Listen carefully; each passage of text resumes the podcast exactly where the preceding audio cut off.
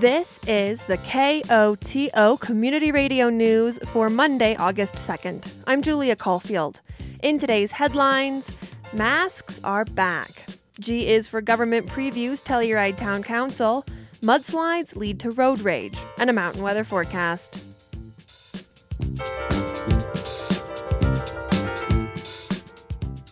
Residents and visitors to San Miguel County should once again wear masks when in indoor public spaces, regardless of vaccination status.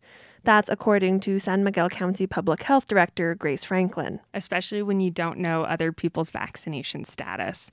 Um, and you can't have those one to one conversations about your own comfort level, what everybody values, all these different pieces. Um, so, good examples of this would be um, at indoor concerts, right? You're in a large group and you're not really going to be having conversations, but everyone's breathing the same air. Um, grocery stores, I think, are a great one, even though we're in and out of them very quickly. The amount of people that are cycling through is pretty significant. Franklin says the shift in guidance on the county level comes as more information emerges from the Centers for Disease Control and Prevention. Those that are vaccinated can be transmitting this virus or spreading it um, if they get sick. This was not the case with other um, variants or strains of this virus before. It was a pretty low viral load with the original COVID strain. She notes nationally, there have also been more breakthrough cases of COVID with the Delta variant. That's when someone tests positive after being fully vaccinated. And that's really concerning because the more it spreads across the board and it can permeate through the vaccinated group, um, the more people can get sick, but then also the more it can mutate into a much more severe concern. Franklin acknowledges for those working in settings where individuals can have one on one conversations about vaccination and comfort level, they should still be fine going maskless. Especially as long as people are holding to the if I'm sick, I stay home mentality, or at the very least wear a mask and remove yourself from that very close interaction. Those who are unvaccinated are still recommended to wear a mask at all times while in indoor public spaces.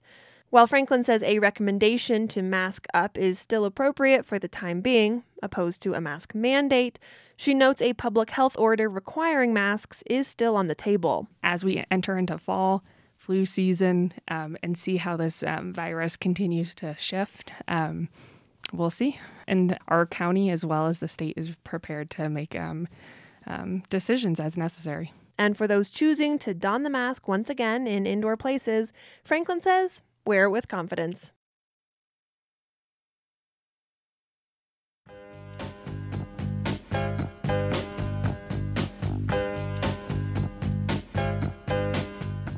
Telluride Town Council is back for its regularly scheduled meeting on Tuesday with lodging taxes, law enforcement, and housing. In this installment of G is for Government, Council member Geneva Shaunette previews what to expect.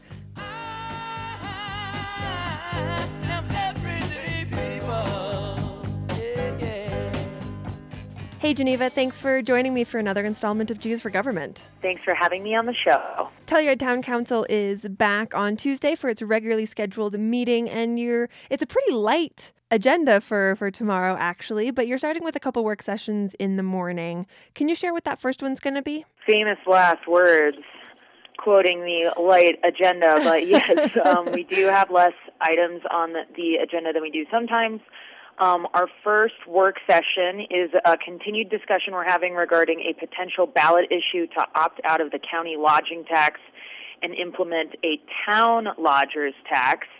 Um, that's basically something we've been talking about for a meeting or two. And uh, at our last meeting, we directed our town attorney to draft us some potential language for how that um, ballot question would look and how much flexibility we want to have with how to spend the money um, or what the voters might want to vote on.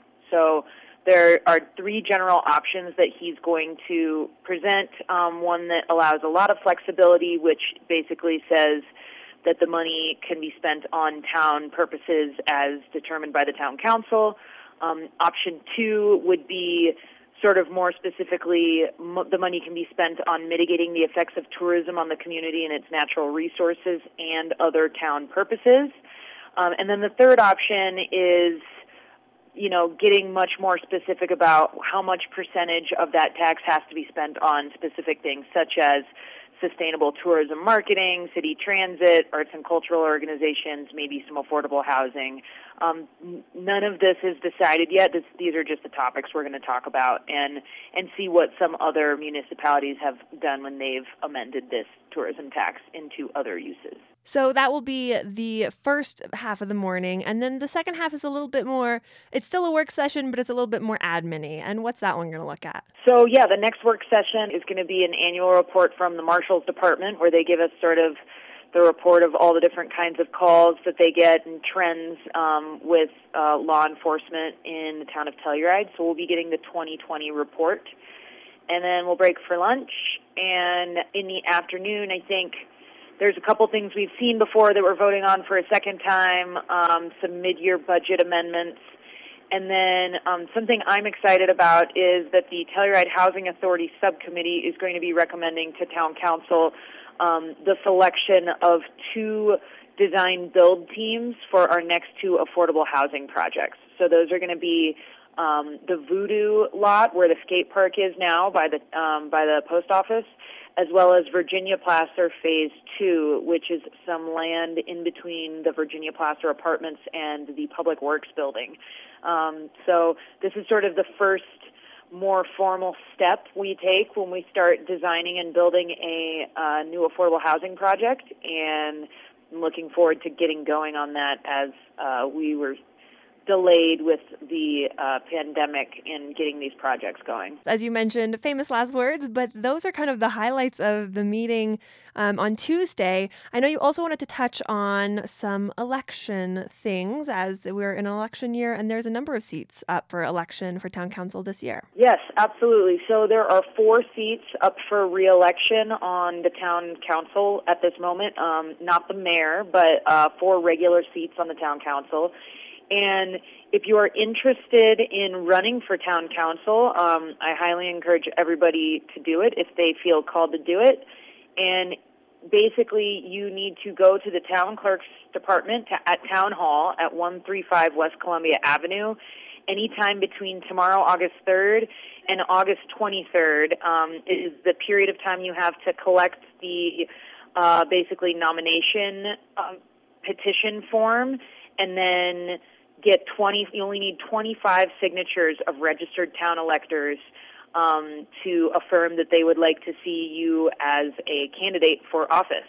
So I think that if anybody has thought about uh, getting involved in town politics, this is a good opportunity. And if anyone has questions or is curious about what the job's like, I am very available to answer questions, and um, my email can be found on the town website. Well, Geneva, thanks so much for taking a couple minutes to chat today, and we'll see you on Zoom on Tuesday. Sounds good. Thanks so much.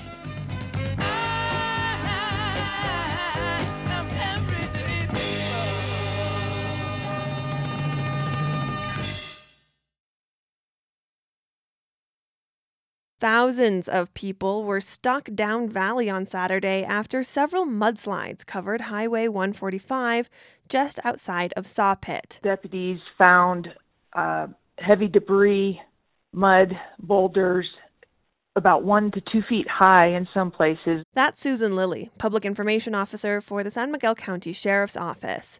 There was a multi agency effort to clear the slides, with the Sheriff's Office, Telluride Marshals, Colorado State Patrol, and Colorado Department of Transportation all responding.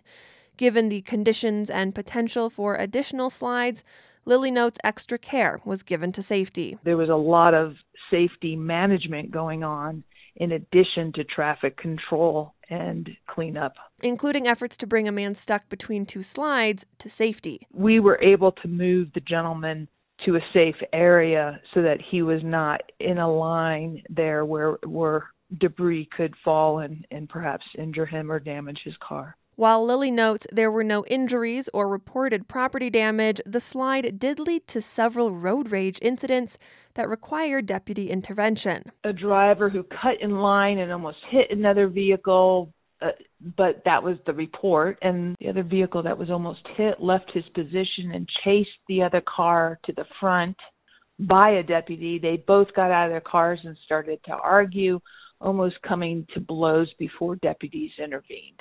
In the second instance, one driver was uncomfortable moving through the debris, leading another driver to get out of their car and begin yelling, which caused the lady's husband to get out of the car and yell back, and they nearly came to blows.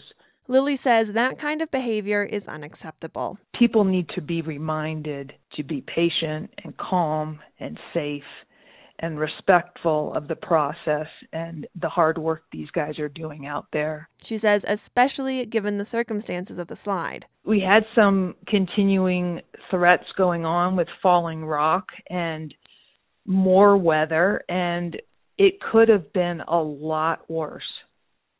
A lot worse. We could have had injuries, we could have had more mudslides, we could have had way longer delays uh, much more cleanup. And I'd say, as bad as it was, we were fortunate. To that point, Lilly says all drivers need to stay mindful. It's hard to think that you're going to have this kind of emergency, but where we all live and play and drive, we have to remember we do need to plan for emergencies. She suggests having a go bag with a flashlight, water, and emergency equipment in your car. And if you come across a mudslide, don't try to drive through. You might think, oh, that's just a foot of water and I have a high clearance vehicle. I'm going to go ahead and go for it. I need to get home. I want to get home. I don't want to be trapped. Uh, but if you can't see through it, you don't know how deep it is. You also don't know what kind of debris is under it. And, you know, you could be carried away. These are dangerous mountain roads, and we need to have respect for these mudslides. They can do a lot of damage even when you're sitting still. Officials cleared the slides and fully opened Highway 145 after about four and a half hours. It is the fourth incident of mudslides in San Miguel County over the last several weeks to close highways and block traffic. Get your vocal cords loose and your do re mi's in order. The Telluride Choral Society is back for its Winter Sing 2021. Winter Sing will include both chorale and chamber singers. The chorale is non audition, with auditions for new members for the chamber singers.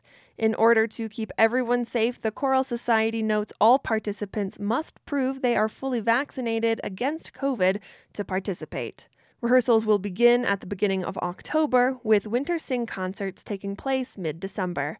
Those interested in participating can email rlmuckerman at gmail.com. Slowly but surely, gray wolves are making their way back to Colorado. Colorado Parks and Wildlife has until 2023 to get paws on the ground, and the department is looking to get feedback from residents across the state on what reintroduction should look like. CPW will host two virtual town halls this month to gather comments from the community. The department notes it is hoping to get as much input from the public as it wraps up the first phase of public engagement at the end of the month. The virtual town halls will take place Tuesday, August 17th and Thursday, August 26th at 5 p.m. Registration for the town halls is required and available at wolfengagementco.org. Many Coloradans can agree that the cost of living is outpacing adjustments in pay. But when it comes down to defining what constitutes a living wage, opinions are split. Last week, KGNU's Shannon Young spoke with Tamara Chuang, tech, business, and economy reporter for the Colorado Sun. You put out a weekly column called What's Working, and in the most recent one, you tackled the issue of the labor shortage and living wages. And in doing so, you consulted readers across the state about what constitutes a living wage. What was the response? Well, the response was pretty good. I put a poll in the column, and you know, random people could respond. So it's very unscientific, but it depends on you know who sees it, um, and readers from all over, you know, from east, west, uh, western slope, the eastern plains responded, and it was great because it's based on people's own experiences, and it it really helps understand what's happening in different parts of the state. What was the range of the responses, uh, specifically having to do deal with the the cost of living in different areas of the state? Well, what I hear a lot from readers is, well, I can't work a minimum wage job because my rent is too high. So the t- the idea of what is a livable wage has come up in many columns. So this time I just asked, "Hey, what is a livable wage?" And I got anything from $12 an hour to $43, $44 an hour, which is um, you know, close to 90,000, I believe. I don't have the calculation right in front of me, but that's a huge range. And these came from all over the state. You know, one thing I would add is this wasn't necessarily higher wages within a region. Like even in a place like Boulder, I was getting a range from $17 to $38 an hour as what should be the liv- livable wage in Boulder. The first part of this survey was Is there a labor shortage? What were people saying? You know, since my column has largely focused on the pandemic unemployment, I was thinking a lot of people would say, no, there's not a labor shortage, or yes, there's a labor shortage. But the majority of people said it's complicated, which which to me is really great because that means people are thinking about why you know why is it hard to find enough kitchen help for a restaurant or why is minimum wage at 1232 an hour in colorado you know no one can really rent a one bedroom apartment or two bedroom apartment and, and provide for a family.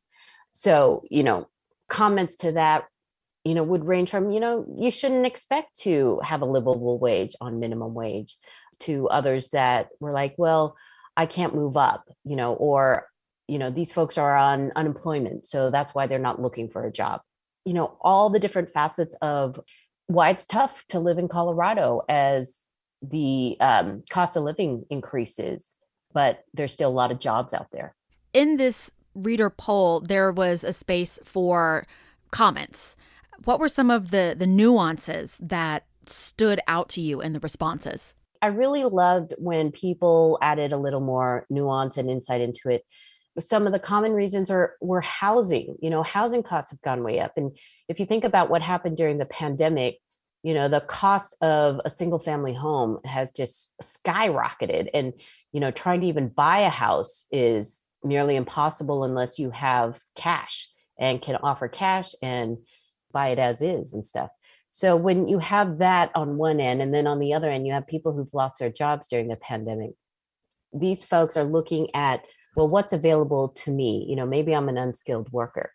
Restaurant jobs you know 15 to even 20 dollars plus tips that's still hard to qualify for well probably impossible to qualify for a mortgage but even for for rent that might be pretty difficult.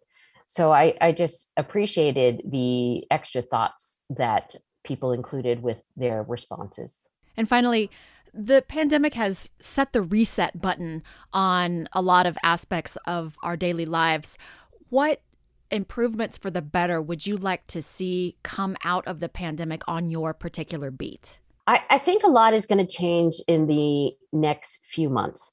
So at the end of this week, the national eviction moratorium is going to end. So a lot of people who have seen a decline in income, they've been allowed to, you know, sign an attestation saying that they they can't afford to pay rent because of COVID related uh, reason. So that's ending. And then these folks are going to have to figure out how to pay rent. In uh, early September, the federal unemployment benefits are going to end. So that's going to add another level of complexity for a lot of these people who are still on unemployment and maybe haven't been paying their rent. So, you know, that doesn't mean all these people can go back to work. Um, one one person or a few people did bring up, well, there's still COVID, and you know, there's a concern about getting sick on the job, so they're not returning to work for health reasons. There is just many major changes coming with how Americans live, have lived in the pandemic that will impact our future just within the next month or so. And I'll just be here to cover it. So, Tamara Chuang of the Colorado Sun, thank you so much for joining me today. Thanks for having me. The National Weather Service forecast for the western San Juans calls for showers and thunderstorms tonight with a low around 50 degrees. Tuesday, showers and thunderstorms are likely with a high near 70 degrees. Tuesday night, there is a chance of showers and thunderstorms with partly cloudy skies and a low around 50. Wednesday should be mostly sunny with a chance of showers and thunderstorms and a high in the mid 70s. Wednesday night calls for clear skies with a low around 50 degrees. This has been the news for Monday, August 2nd. Thanks for listening. If you have a story idea or a news tip, call the news team at 728 3206.